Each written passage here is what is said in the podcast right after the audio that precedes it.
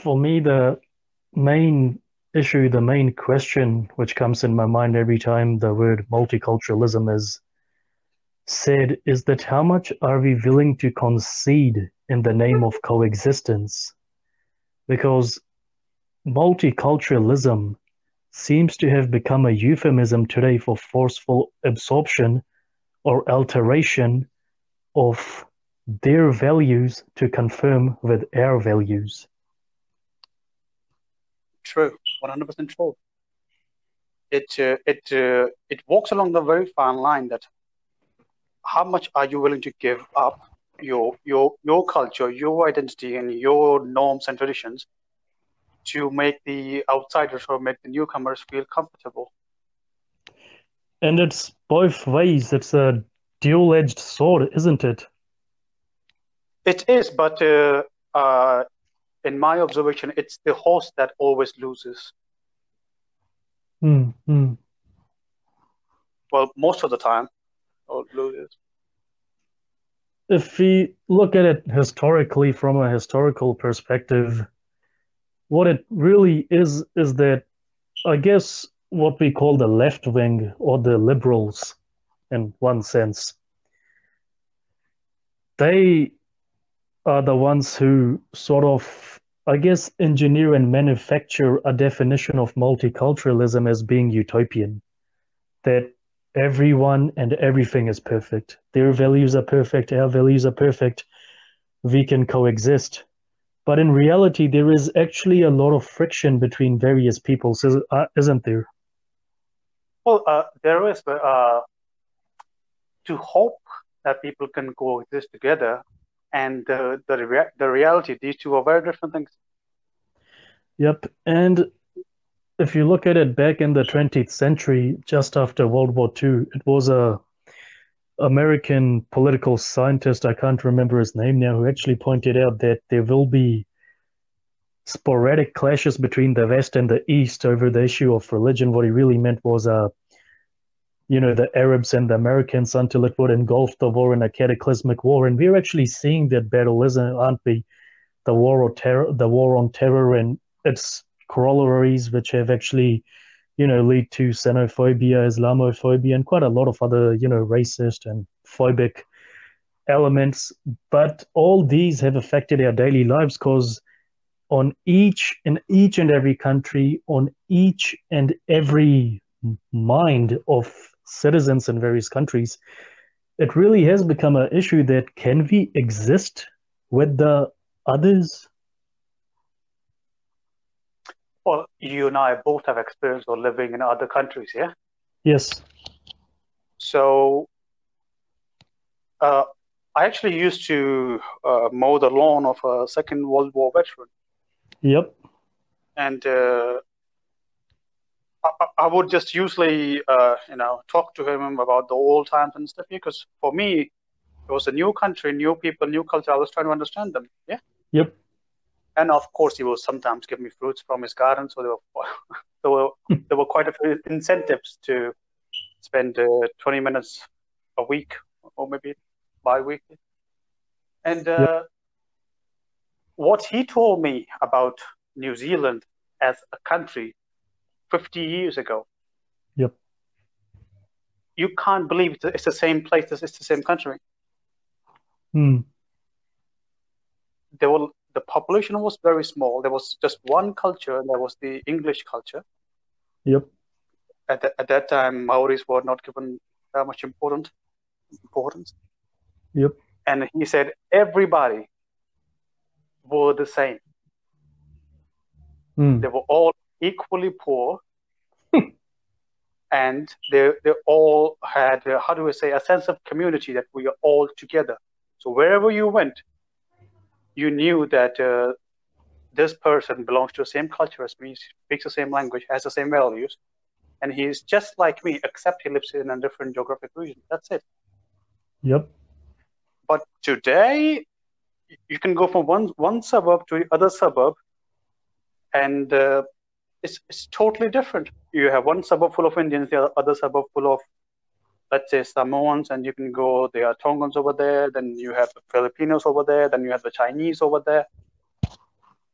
Mm-hmm. So this, this is the, the reality today. So so for that old person to navigate this new world is nearly impossible. Mm. He, he cannot he can't go over there and uh, talk to uh, let's say a, a Fijian Muslim woman. He can't. Mm. In, in the old ways, he was, he was like, "You are a human being. I'm a human being. We're just talking." But now Mm. the culture has changed. Now she uh, they can say, "Well, I don't want to talk to you." Mm. Mm. It's a cultural choice. So why? I'm a human being. I just want to talk to you. Mm. This this is a very small example, and the bigger examples are, are the loss of your own culture, and then uh, the cultural pollution. That's the word I use. Yep. Thi- things that didn't exist before now are being imposed on you because, well, you you and I- you and I both know that all the meat in Australia and New Zealand is halal. Yep. So that's something that that has been imposed on you without taking a, a, referendum or something. If you don't want to eat a religiously slaughtered meat, you have to find it yourself, and that's quite hard. Mm. And I guess that's where another aspect comes in is that uh, multiculturalism. Now, we say coexistence, but someone somewhere along the way must have woken up and realized that not all sets of values can coexist without friction. Now, take for example us Sikhs. We we have discussed this countless times. You know, a long, I think a few years back there was a bit of a promotion that Sikh values are American values, and there was a backlash from the community globally. And I guess the backlash manifested quite openly because there was a picture of Guru Nanak Dev Ji in which his turban was altered to uh, reflect stars and stripes. And quite a lot of people felt that this was appropriating the Guru for patriotic. Uh, I guess in Sikhi, patriotism isn't really one of the fundamental values of our faith. And there was quite a lot of articles wherein Sikh values are not American values and all that. But I guess there were only a few people who actually sat down and said, well, look, we all have different sets of values, but a majority of, of, of our Sikh values ma- correspond with the American emphasis on, you know, human dignity, freedom of speech, etc., etc.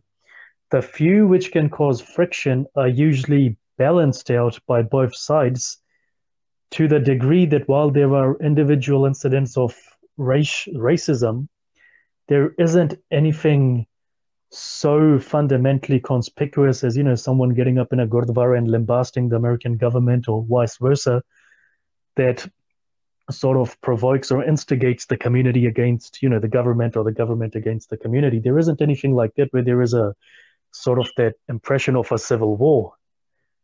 That said, however, and I guess this is where Sikhs today, the Sikh youth in the West, have to realize something. For many individuals now globally, multiculturalism means concession.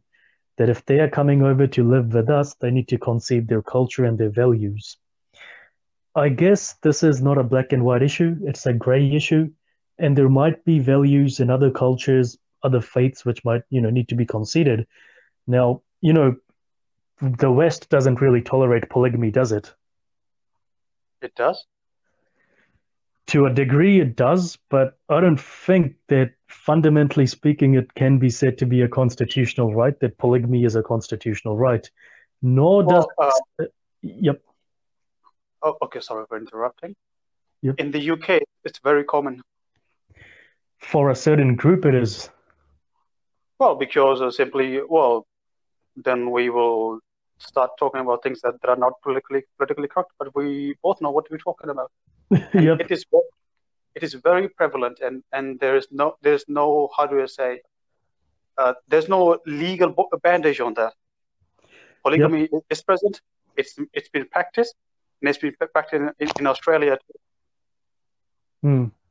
And I guess this is where some people will turn around and say, well, look, we we accept women to be equal to men.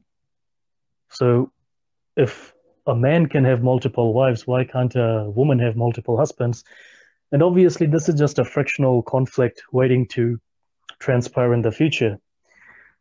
But would it have been too much for someone to sit down and analyze whether that is actually a value worth having in the country or whether it's a value that needs to be scrapped altogether?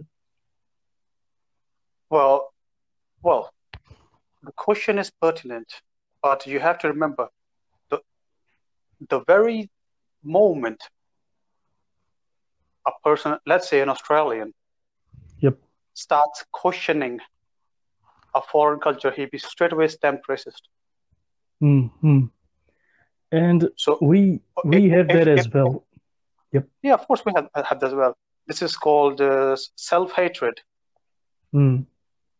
So the question on polygamy could be, okay, they are consenting adults if they want to live in a polygamous relationship. It's up to them, yeah. Yep. So this could be also uh, a, a point of approach Mm. some individuals choosing to live a, in a polygamous relationship. So who are we to tell them it's it's not possible or it's illegal? Yep. And then the, the thing is, it's a foreign culture. These things happen in their country. These things don't happen in our country. Yep. I mean, So what is the concession being made if there are multi, uh, well, I guess, what is the concession for polygamy? Uh, is each, each wife treated equally? Do they get an equal share of their husband's property? What if he can't actually spot three wives and he's actually only doing this out of cultural norms? And these are questions which need to be considered in advance. Well, they need to be, but, but it's not possible today because the, the R word, the racist word, is very, very, very dangerous for a worse person who is white. And I guess even And for a Sikh person, it is. uh, well, Sikh person because we have been just drilled into head that uh, awal Allah kudrat ke bande. Yep. Everybody is equal. Well, that's just not true. Individuals are equal, cultures are not. Yep. So, so uh, uh, th- uh, uh, this verse of Gurbani is just to say there is no high caste, there's no low caste, everybody's equal. Yep. It does not say all cultures are equal or people in the sense of their culture background are, are the same because the, the same Gurbani also says Hindu Anna Turkakana. Yep. So in, this in this sense, depending on how much self-hatred you have in your heart, you will support multiculturalism and uh, you, you won't dare question other cultures because that's offensive. And one of the things which Barack Obama pointed out a while back while he was still president is that freedom of religion should also entail freedom from religion.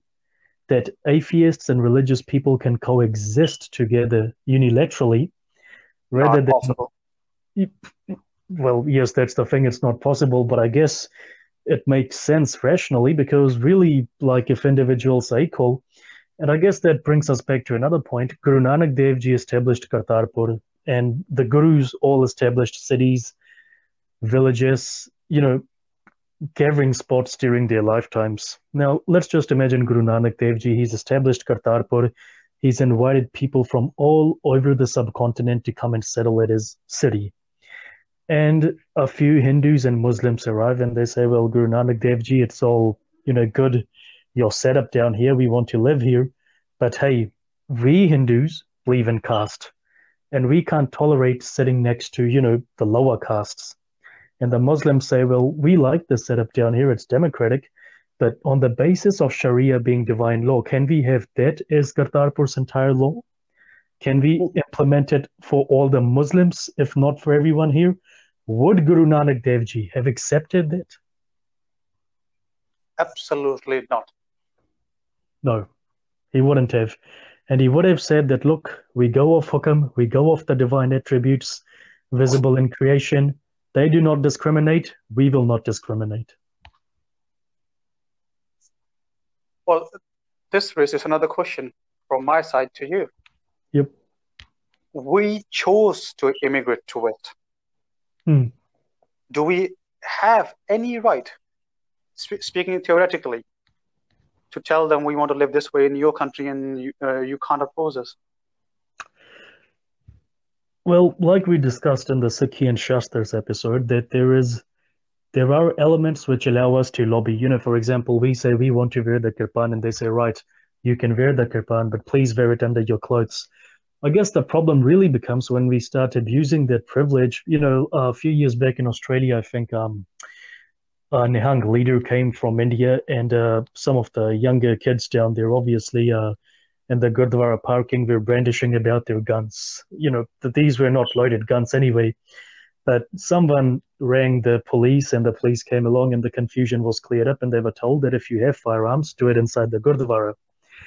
But there were lots of comments being made on social media that, hey, this is our culture, this is our faith, you know, we're Guru Gobind Singh Ji's Pod, you can't do this to us, you can't do that to us. Well, I mean, the thing is that that's the problem when you when you try causing friction to have your own way rather than coexisting on the same level principally. Well, that is the issue because uh, you and I both have relatives who, ha- who have been overseas for decades, yeah? Yep. And the next generation is lost, guaranteed lost. Hmm. can't speak the language, they don't understand the culture, they are just coconuts, brown outside, white inside. and so, on... in this sense, the total loss of your heritage and the generation, this is the point we need to discuss. Yep. And that happens because I guess the people who emphasize multiculturalism, there will be many among them who will decide that multiculturalism entails a concession rather than a coexistence. Now, of course, I know in India there are many leaders who will say, look at the Western world, when people protest, they do it peacefully. Why can't we do it like them? And then there are many people in India who will shout, but wait a second, you're trying to impose Western values on us they're just giving an example that you know we can sort of reflect the pacifism, pacific, uh, peaceful protests which happen elsewhere in the world. No one is really saying that you need to become, you know, westernized in the sense that you adopt Western values, because, I mean, peaceful protests they're everyone's value. They're universal, to be honest. And the question down here is that is it like a specifically a Sikh value to have aggressive protests? Anyhow, on the issue of concession and coexistence, like you were saying, the loss of heritage, that really fundamentally comes down to individual choice, but individual choice which has ripple effects on the next generation. Uh, well, uh, I would say if if your child is born in Australia or America or Canada today, hmm. they will identify as non-Indian. Yep. So that's that's step one. Yep there is a very big chance they won't be able to speak the language fluently, even if you speak Punjabi at home. Yep. And then the next generation would be totally away from you. Yep. They won't speak the language, they won't understand their culture, they won't understand the traditions, and they would have zero respect for the homeland. Mm, so, in mm. this sense, I, I have seen people coming back after, let's say, 40, 50 years Yep. And bringing like their grandkids with them. Yep. But the grandkids are more more interested in just passing time and just going back home because this is not home for them. Hmm. And this so was the very very same so, issue. With, yes. Yeah. So sorry. So yep. they are no longer Sikhs because uh, they are liberals. Yep. They are no longer Punjabi because they have zero connection to the land or the culture. Yep and they are just hanging between two civilizations. They are not white, so they can't become part of that civilization, and they are not Indians because they have no connection to this land anymore. Strangers at home and abroad. Both ways. Both ways. And this was the very same situation which the Jews confronted prior to Israel being formed. And uh, I was reading a book on Theodor Herzl, who was the who's said to be the intellectual father of Zionism. And Herzl pointed out that, you know, a Jew, based on his parents' heritage or her parents' heritage, a Jew can be a Russian Jew, German Jew, Baltic Jew, French Jew, English Jew. But a Jew could not be a Judaic Jew in the sense that they have their heritage which they're practicing. Because they have conceded so much in the name of coexistence, they've been forced to concede so much in the name of coexistence that their own heritage eludes them and that was his primary motive for setting up Zionism. The state, the territorial issues came later. The first was to restore the Judaic spirit, because if you look at it from a religious perspective, we Sikhs believe Sikhi to be the divine truth. So why will we not fight to preserve it at home and abroad? But and this is where things are going to get quite, uh, I guess, politically incorrect. For some reason, us Sikhs, we have actually started believing that coexistence really entails concession, doesn't it? And this is an issue we both discussed a while back. Now, Gurbani translations online. Have you realized that 99% of them are pretty much pure, a pure antithesis of what Gurbani actually says? Well, it's the modern interpretation, I would say. I would use that word. Yep. And these translations are all done in the name of multiculturalism, except the English is very different to the Gurmukhi. And I'll give you a very classical example. Anga 141 of Gurbani, now, How to Be a True Muslim. That entire line in English runs, you know, how to be a true Muslim, and it says by severing the religion or the faith of the Prophet Muhammad as being sweet.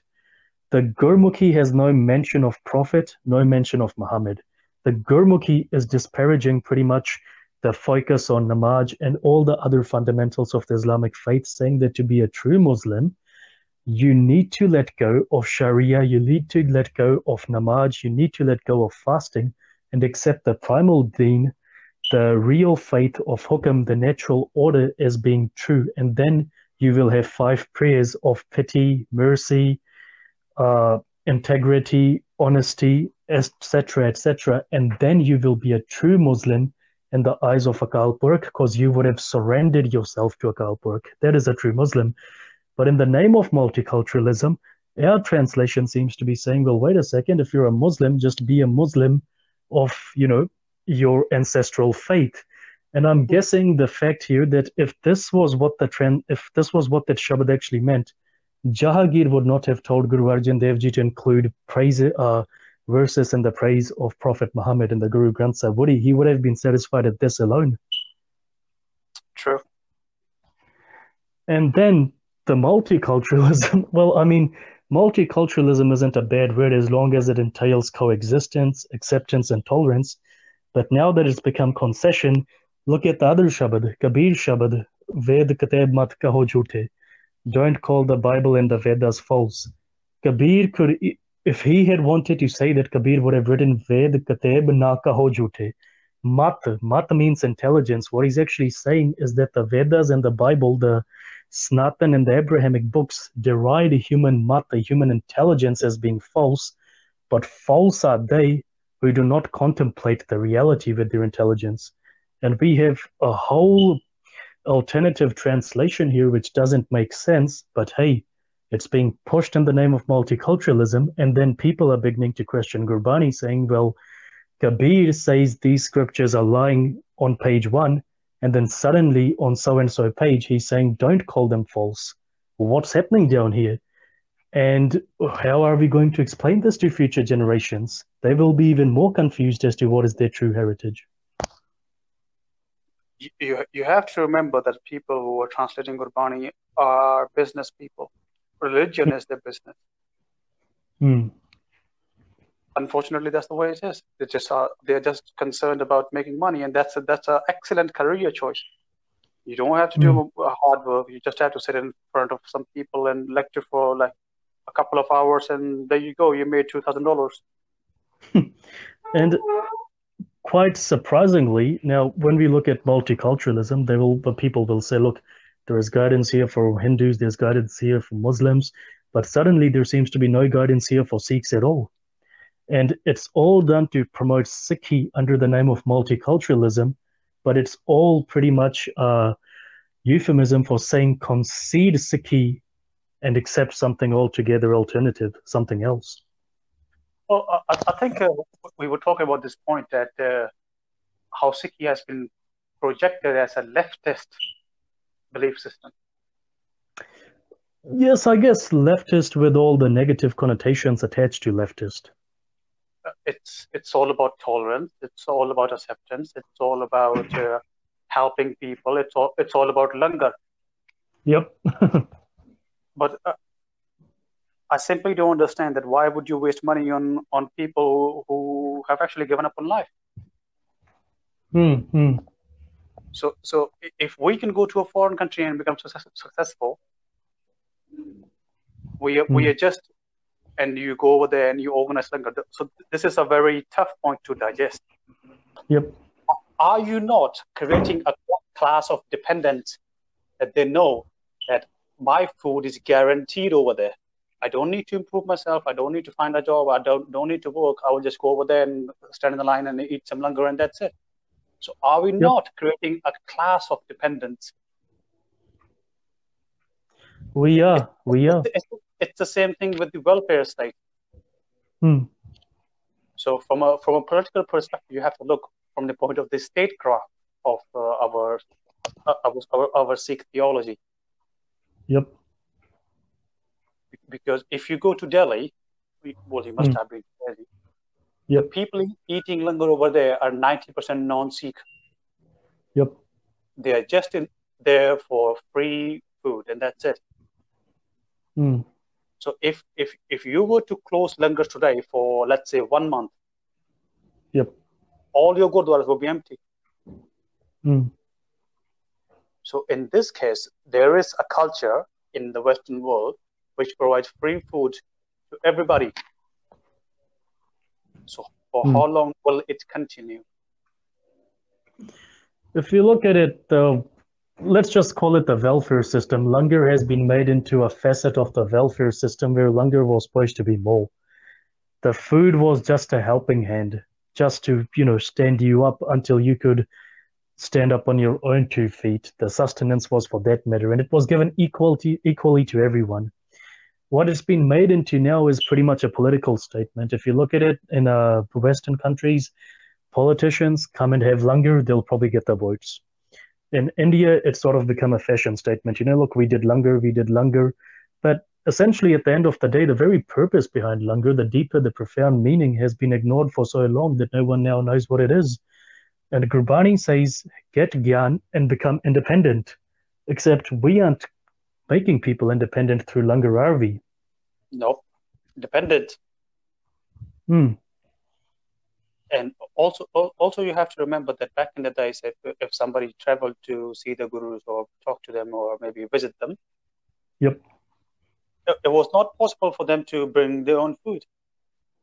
Yes, yes. So if, if you were traveling on, on foot for let's say forty miles, let's say, yep, you, you were going to be very hungry and you, you were going to be thirsty. So there were no hotels or so-called uh, delivery services back then. Mm-hmm. So, you, you would go over there, you will have some food, you will regain your energy, and you can properly focus on what the guru is saying. Mm. And all and from the other perspective, everybody from all castes sat on the ground and ate food with each other.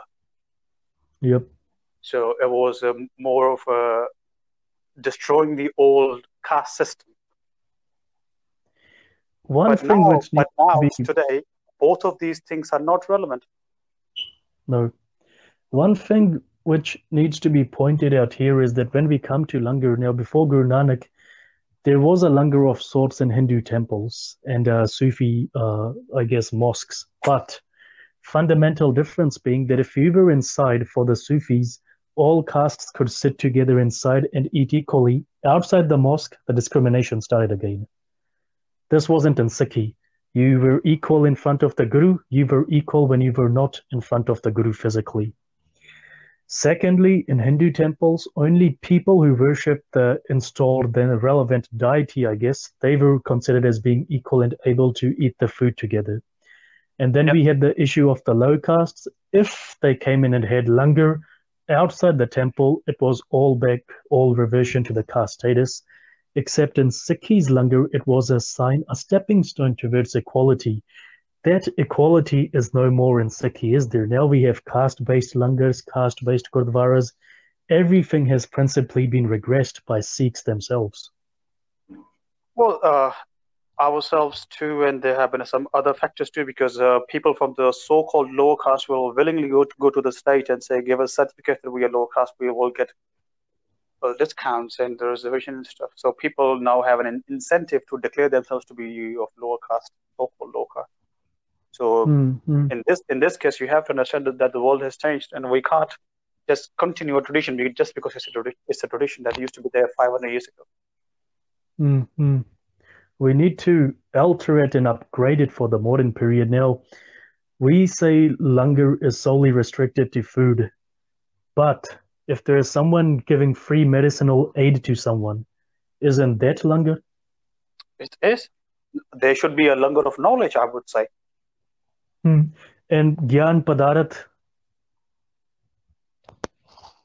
the wisdom of uh, the food of wisdom, that's another aspect in Sikhi, as you were saying, a langar of knowledge. But unfortunately, we have just codified it to the base level. We have never gone to the profound implications of what all these practices entailed for us.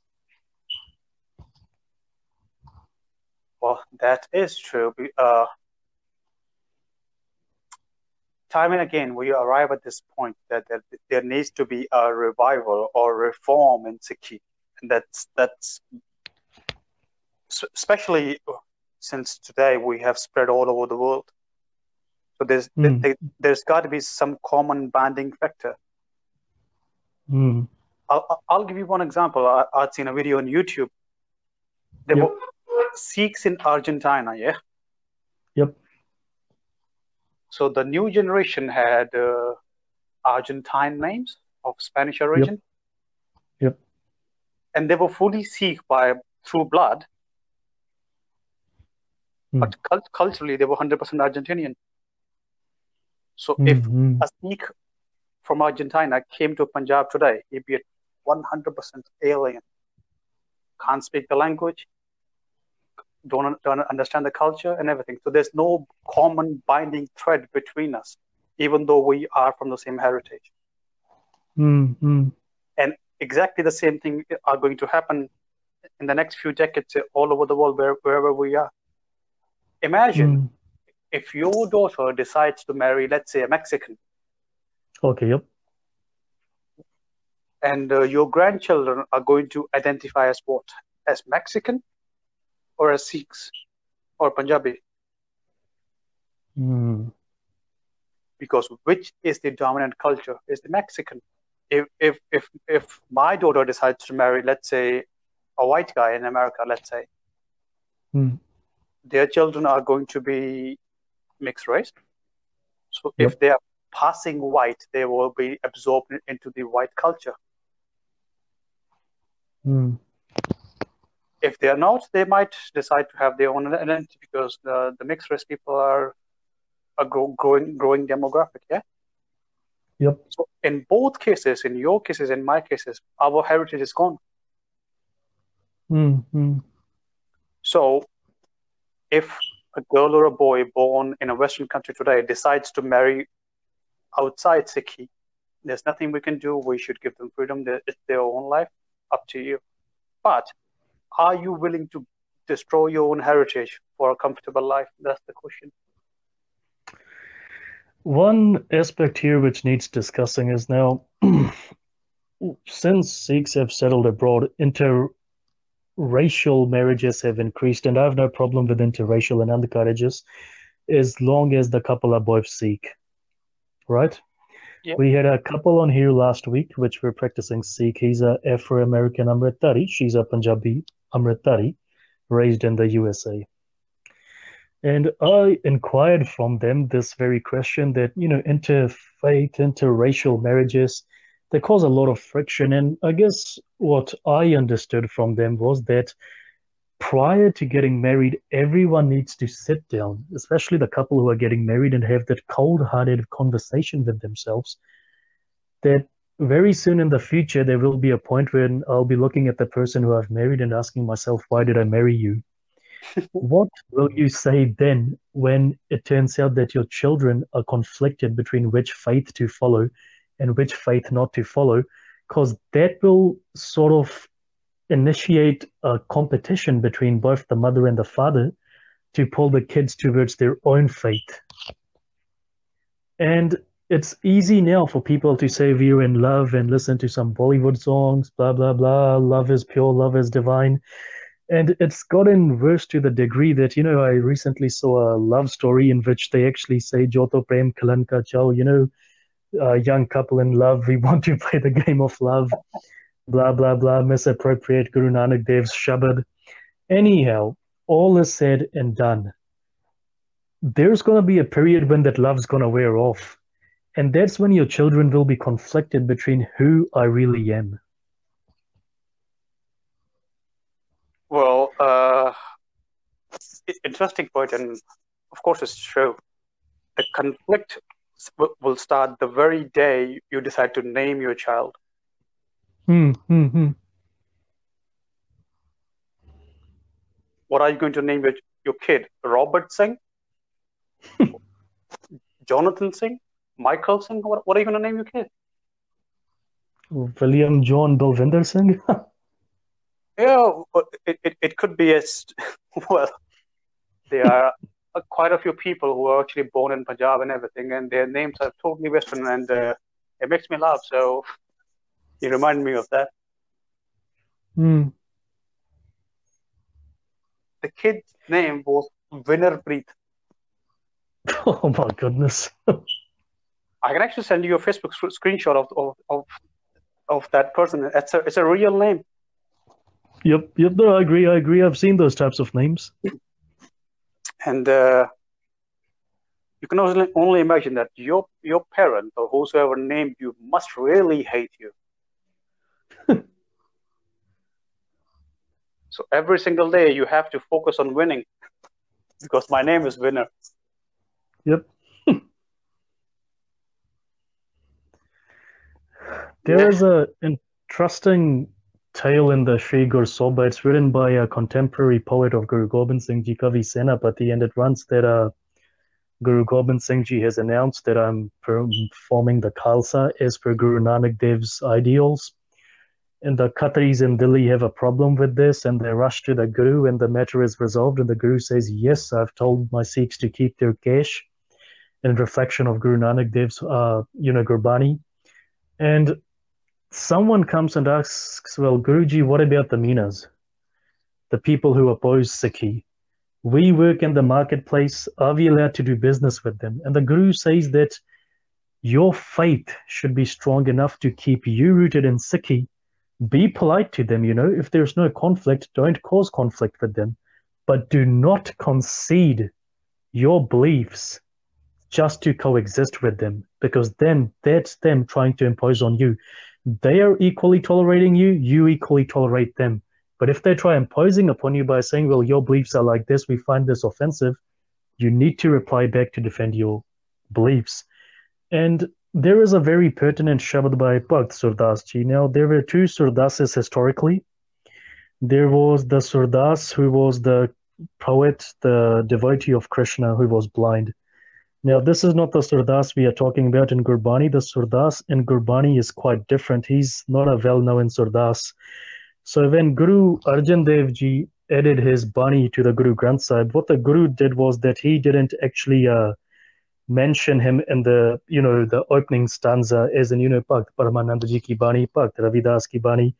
He didn't name him like that. He just attached his verse to uh, Bhakt Paramanand's Bani right at the end. Or it might be that this one verse was attached there anyway by you know loyalists or followers of Paramanand or Surdas because they explore the same concept.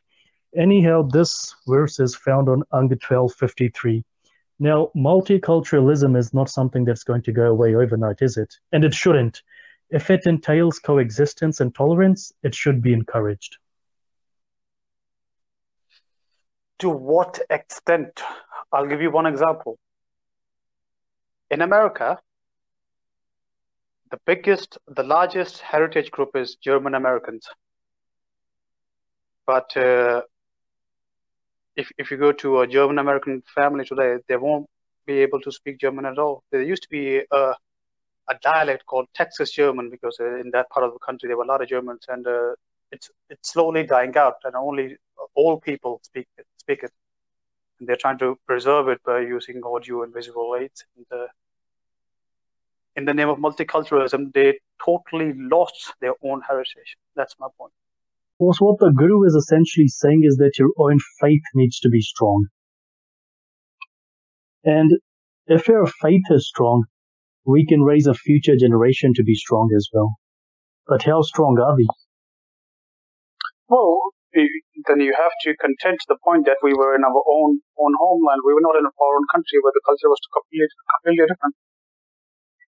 But I guess from Guru Arjan Dev Ji's perspective, it, as he said that faith is within you, it really depends on how much of a sacrifice you're willing to make, how much of a fight you're willing to put up. And then you have to ask yourself this, question that how serious art today seek, seeks about our own faith. That's the thing. That's where it actually comes down to. How much are you willing to concede? How much are you willing to accept? And I have personally seen young Sikh girls wearing karas and everything, just smoking on streets or somewhere in the, in the clubs and everything. Mm-hmm. Same with males. Well, well, males are more common, but uh, I mentioned females because this thing has spread that much. Now, they are Sikhs in name only. Do you really expect them to understand Sikhi and keep, keep their own heritage? Mm. And I guess this is where a lot of dynamics come into play. What's happening in gurdwaras, what's happening in families. There is nothing which philosophically unites us now, is there? No. Sadly, no. We had the Guru Granth Sahib, Guru Gobind Singh Ji was aware that, you know, after he died, the lives of the Gurus would be altered. Quite a lot would be brought in in their names to derail Sikhi. But what he did was he gave Guruship to Guru Granth Sahib. Unfortunately, we have allowed the meanings to be corrupted. And now it's more, even more essential to learn Gurmukhi because if we learn Gurmukhi to read Guru Gurbani, we can see where the English simplifications are deliberately twisted to mean something else. And I've recently heard that now there is an organization in America who wants to uh, create a translation of Gurbani, but one which they claim will be homosexual friendly. Now, I have nothing oh. against homosexuals. I'm not homophobic, but I do not agree that homosexuals can have an Karaj because Anand Karaj and the relationship in Gurbani is fundamentally between a man and a woman. That is the purpose of the lava, even though they might not explicitly state that this is between a man and a woman. And if someone says, well, wait a second, it's about the uniting of souls, well, then, I mean, are we going to tolerate bestiality as well one day because animals have souls and so do we? Anyhow, well, to well, make well, I was just mentioning the, about this, this thing that Sikhi has been uh, presented as a leftist belief system in the West. It, it has been cannibalized cannibalized, yes, and to an extent that, that uh, to okay, this is going to be another point of mine that might be a controversial, but there's yep. deep-rooted, deep-rooted hatred for white people in our minds. So hmm. anything that, that goes against that main culture, we will accept it. Hmm. hmm. And, and, that is true, and uh, well, unfortunately, I've witnessed it, it many times. And uh, if, if if you speak eloquently and if you if you try to be a bit civilized, they will say "bada gura banaya karta hai." Yep, yep. You you you heard it, I've heard it, and everything. Yep. So the fact is, if you if they if they're trying to make it home homo well, homosexual friendly, of course you have to prove that it's it is anti-homosexual to begin with. Yep. And how, what are we going to consider? What are we going to change here to make it more homosexual friendly? We change one word, we change a whole definition down here. So what's the Sikhi which will come out of this translation? Then we will have to, just like the Bible has been changed like 14 or 16 times, we'll have to change it to himself. And it mm. has already been done. Mm, mm. And then then you have to say, okay, the times have changed. We need to change. We need to be more tolerant, blah, blah, blah, blah, and everything. All, all those magic words, tolerance, diversity, multiculturalism, and everything. Even if there is no need to change it because we're already tolerant, it will still be imposed on us in the name of multiculturalism, a euphemism for concession. Yeah, and it will be imposed by your own children who are going to be totally uh, trained uh, in uh, well in the schools and uni- universities which are 100% liberal, Yep. And why why the concessions? Because we want to be acceptable to someone else. Yeah, modern world uh, and uh, in, okay. Well, I'm again again giving you giving you the example of America because that's that's where the most of the data comes from. Yep. You must have noticed that how Sikhs are pro illegal immigration because vast majority of them did it the same way. Pretty much, pretty much. So they, they don't even use the word illegal. They just say migrant. Hmm. So if if you're using your faith and say, well, we we are Sikhs, we accept everybody, so you you're not going to use Gurdwara to hide illegals in the future, are you? No, no. So in case, let's say, in, in the next two, three, four decades, there's a civil war in the USA, and that, that might be a reality, unfortunately. Yep. On whose side are Sikhs going to be, and how are they going to be treated by other factions? The Mexicans have no love for you, the blacks have no love for you, the Muslims have no love for you, the whites naturally will have no lo- love for you. What are you going to do then? Organize a langar in the middle of the battlefield? And expect, Possibly. and I expect they don't shoot you?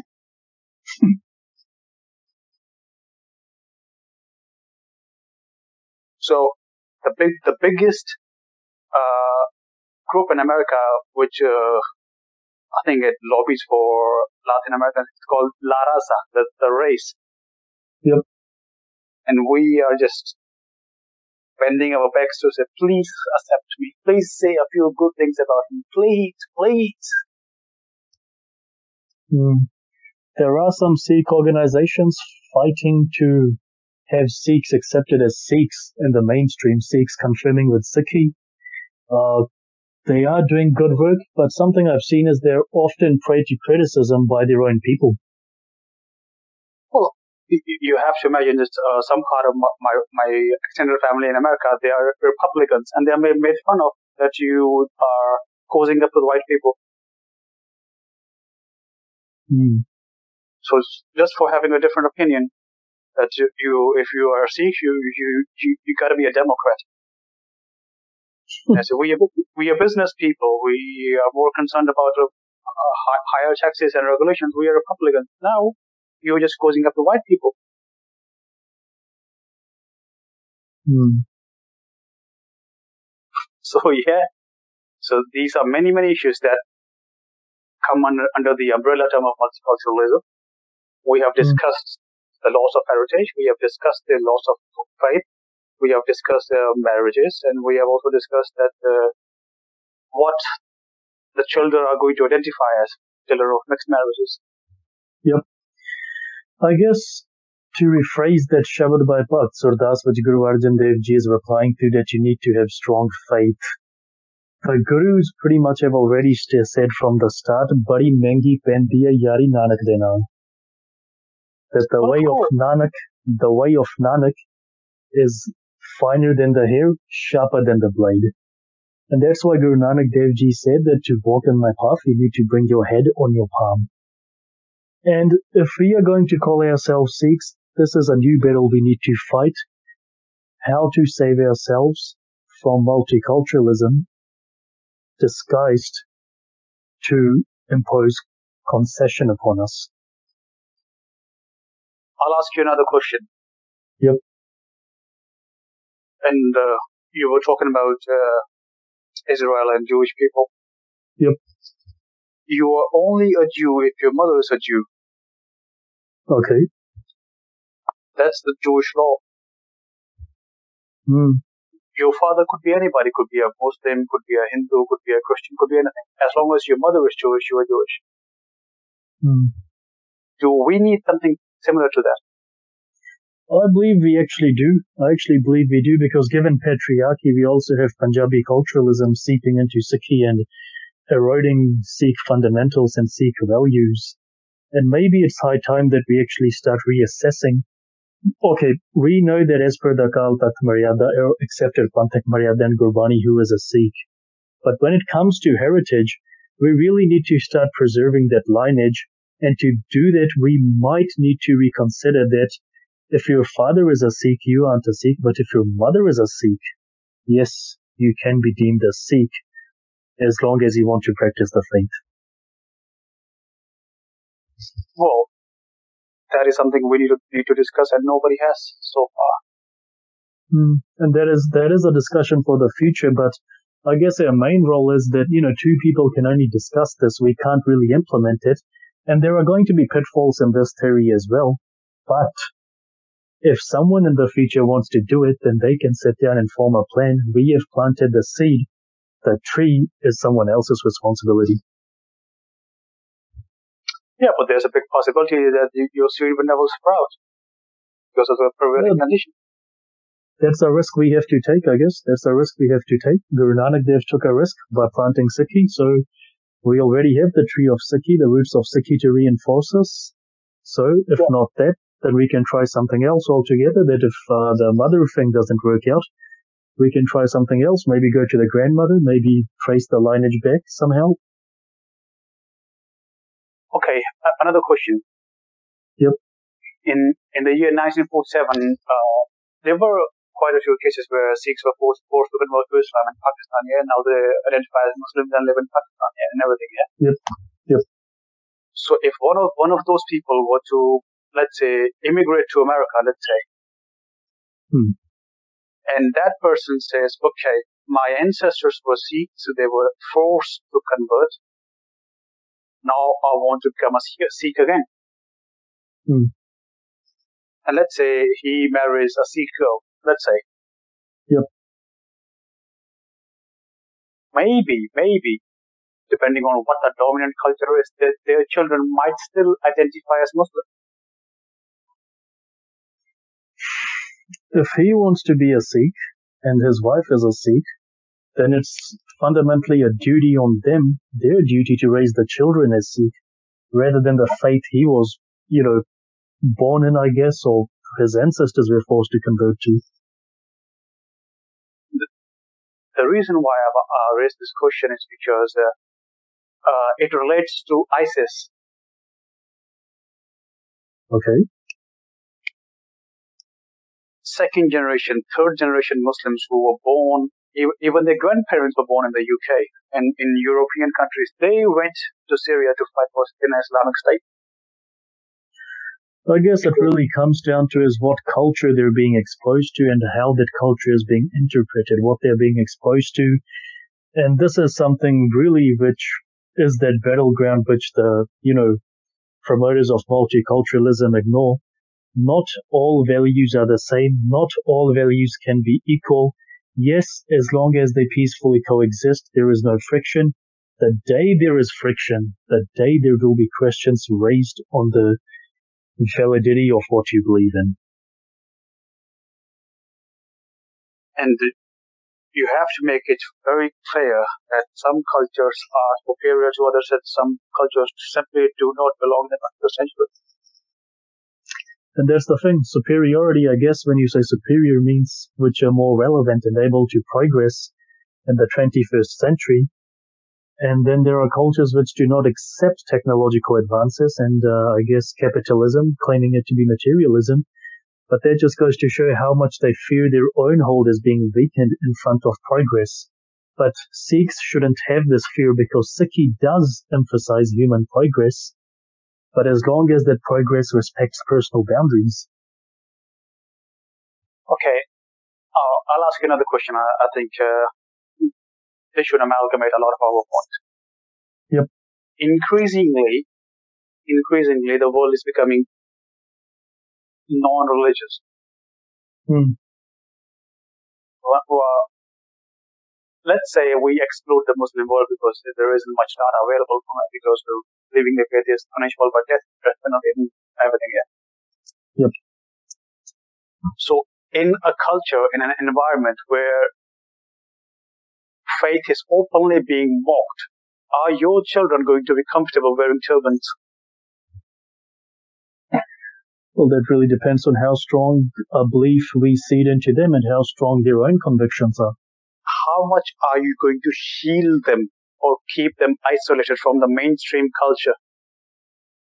And that is essentially where we need to look at the example of Guru Gobind Singh Ji. When he could shield them, he shielded his children, but he also made them independent alongside to take their own personal, uh, make their own personal choices. And that's what they did. And essentially it reflected on him being a father who gave them strong values.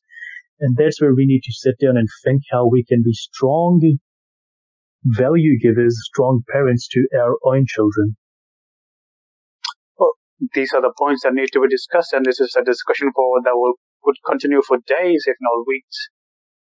Hmm. But this is also a discussion which needs to be done between couples, between fiancés, and between people who are going to marry each other. Unfortunately, we have no counseling services for interfaith marriages that, you know, what faith will your children be at? And, you know, these services should also exist for Sikh couples as well. This is what we are confronting in the 21st century. What are you going to do about it? There is no answer. Yep. Okay, then until next time, Vaheguru Ji Ka Khalsa, Vaheguru Ji Ki Fateh.